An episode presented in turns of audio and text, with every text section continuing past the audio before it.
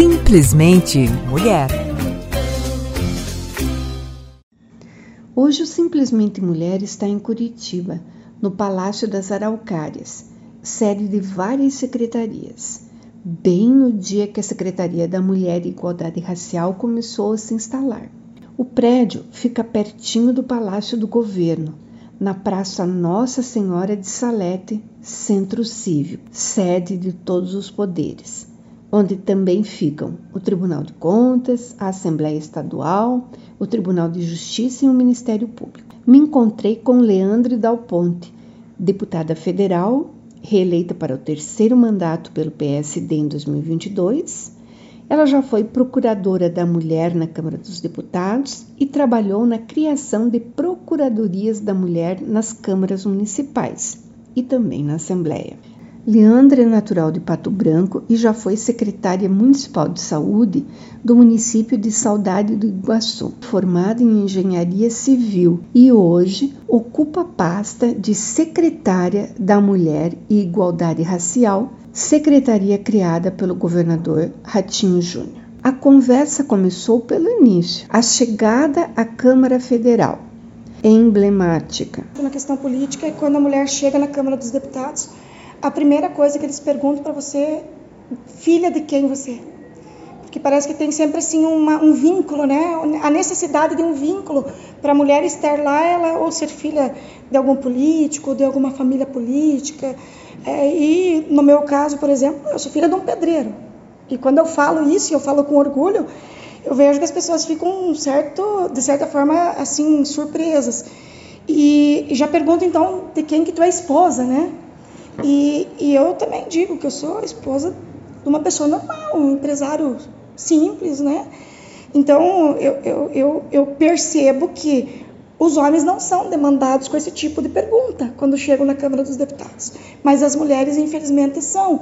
E aquelas que têm um vínculo político, né, que ou são esposas de ex-deputados, ou de senadores, ou de governadores, sofrem uma violência dupla, porque é, isso não é sinônimo de é, de nada. Na verdade, eu vejo muitas mulheres que têm esse, esse vínculo político que são até melhores do que os seus antecessores, pais, né, parentes, maridos, enfim, fazem um trabalho maravilhoso como parlamentares. Para os homens não se pergunta se é filho de fulano, neto de ciclano, quem é sua esposa. E as mulheres que têm vínculos com políticos são desmerecidas duas vezes pois o esforço que as levou ao mandato não é considerado. Felizmente, se criou instrumentos para tentar driblar esses preconceitos e fortalecer a participação feminina na política. A Câmara dos Deputados, além de ter a Comissão da Mulher, ela tem a Procuradoria da Mulher. Foi um instrumento criado dentro da Câmara dos Deputados justamente para poder defender a bancada feminina que quando eu entrei na Câmara dos Deputados, nós éramos, em 2015, em 51 parlamentares. Mas teve momentos da, do, do, parlamento ter menos de 1% de mulheres, de 513 parlamentares. Ser 51 é muito pouco, concorde comigo.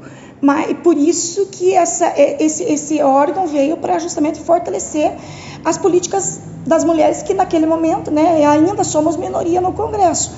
Quando Leandre foi procuradora em 2019, ela estendeu a questão da procuradoria para a Assembleia Legislativa do Estado e foi criada uma rede com as procuradorias das mulheres nas câmaras municipais. Tanto na Comissão de Defesa dos Direitos da Mulher quanto na Procuradoria se busca tratar aquilo que une as mulheres. De acordo com a Leandre, opiniões diversas, questões políticas, ideologias distintas não tem interferido quando se trata de assuntos ligados à igualdade e defesa dos direitos da mulher.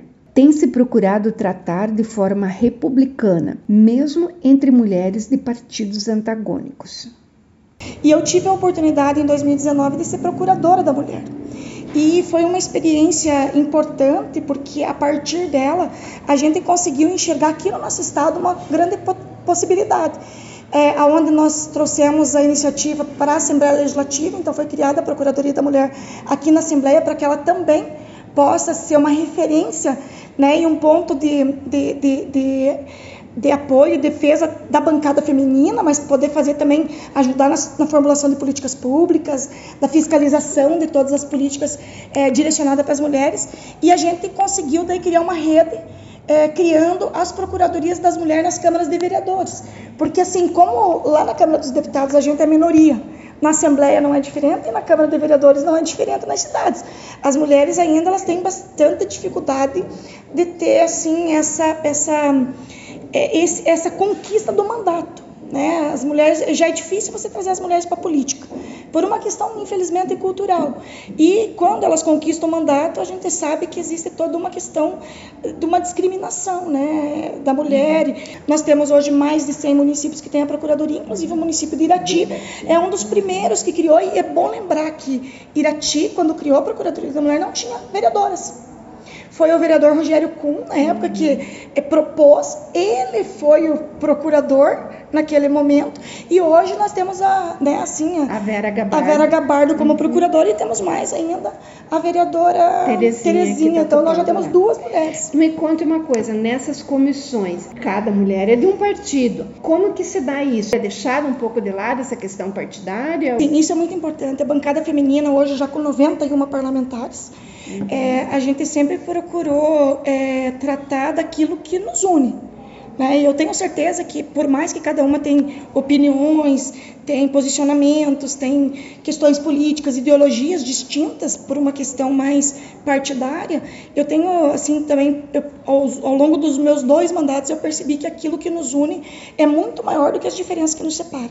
Então, a gente trata isso de uma forma muito republicana e tem dado muito resultado. A gente vê assim é, partidos que são muito antagônicos em questões é, relacionadas à, à, igualdade da mulher, à defesa dos direitos das mulheres, é, serem muito parceiros, trabalharem muito juntos. Abre aspas. Você não vai se estragar. Fecha aspas. As pessoas diziam isso para Leandro. E ela acha que a política é vista como coisa ruim para a mulher porque as tarefas femininas estão historicamente ligadas ao cuidado. Se houvesse paridade entre homens e mulheres, será que as leis seriam as mesmas? Será que as prioridades seriam outras? A forma de resolver os problemas? Se pergunta Leandre. Ela acha que precisa mudar aonde se toma as decisões, porque estas decisões mudam a vida das pessoas e as mulheres representam mais de 50% dessas pessoas. Então, não tem como ter subrepresentatividade da mulher na política como existe hoje. O Brasil está muito atrasado com relação à participação da mulher na política. Em 2015, eram 51 deputadas federais. De 513, só 51 mulheres. Hoje são 91. Melhorou um pouquinho, 17,7% da Câmara são mulheres. Na Assembleia Legislativa eram 5.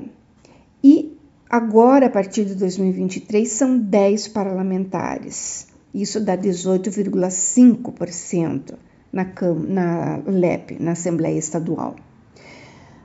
A resolução 11 de 2022, que foi aprovada né, o ano passado, ela deu uma esperança um pouquinho melhor, porque ela formalizou a bancada feminina e garantiu também a presença das deputadas na mesa diretora.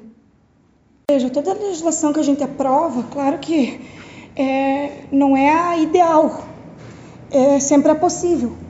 E para você aprovar algo relacionado à política de mulheres, é bom a gente lembrar que a gente tem um contingente muito grande de homens que precisam também é, estarem junto com as mulheres para a gente poder fazer com que isso avance.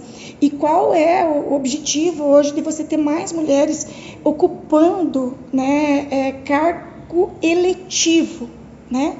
É justamente o, o Brasil é um dos que está lá atrás no ranking né, de igualdade ou de paridade de, de, de homens e mulheres nos, nos, parlamentos.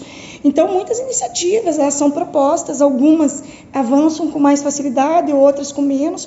Nós já tivemos, inclusive, tramitando na Câmara dos Deputados, na legislatura anterior, é, a PEC que era para cota para as cadeiras do legislativo, reservar 10% das cadeiras do legislativo, 20%, 30%, enfim, é, para mulheres e não apenas as candidaturas, porque ele, ele traz assim muitas distorções. Então, quando você está aprovando uma lei, você nem sempre consegue verificar o impacto que ela tem é, na execução, quando ela vai ser executada.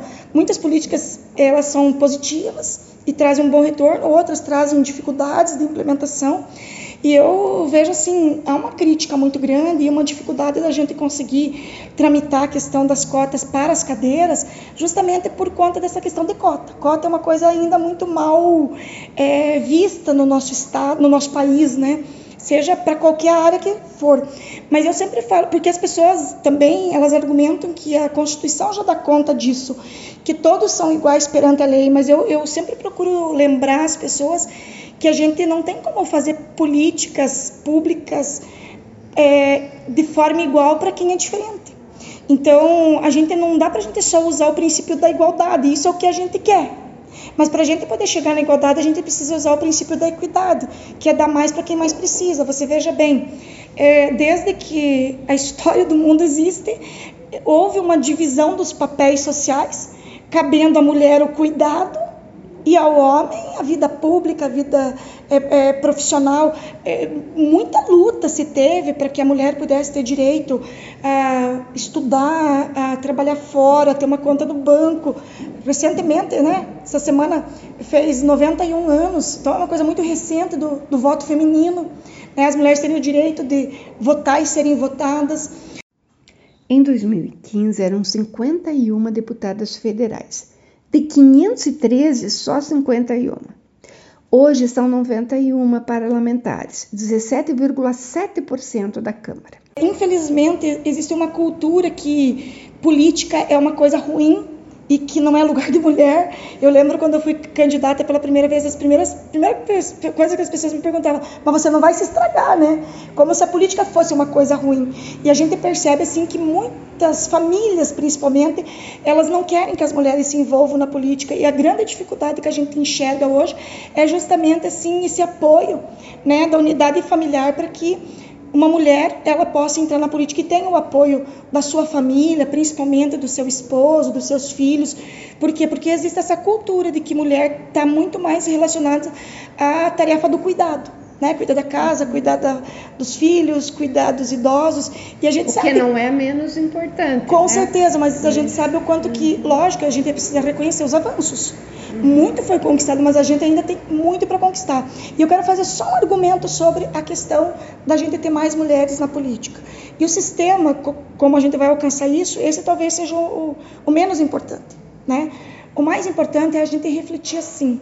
Se eu tivesse pelo menos paridade de homens e mulheres dentro das câmaras de vereadores, da Assembleia Legislativa e no Congresso Nacional, será que as leis que a gente estaria votando hoje seriam as mesmas? Será que as prioridades do nosso país, do nosso estado e dos nossos municípios seriam as mesmas prioridades? Será que os problemas, a forma de resolver os problemas seriam os mesmos? Então, a, a participação das mulheres, é, principalmente aonde toma as decisões que mudam a vida das pessoas, aonde as mulheres representam mais de 50% da população, não tem como ser uma subrepresentatividade como nós temos hoje. Na Assembleia Estadual aqui do Paraná, eram cinco, e agora, a partir de 2023, são dez. 18,5% da Alep são mulheres.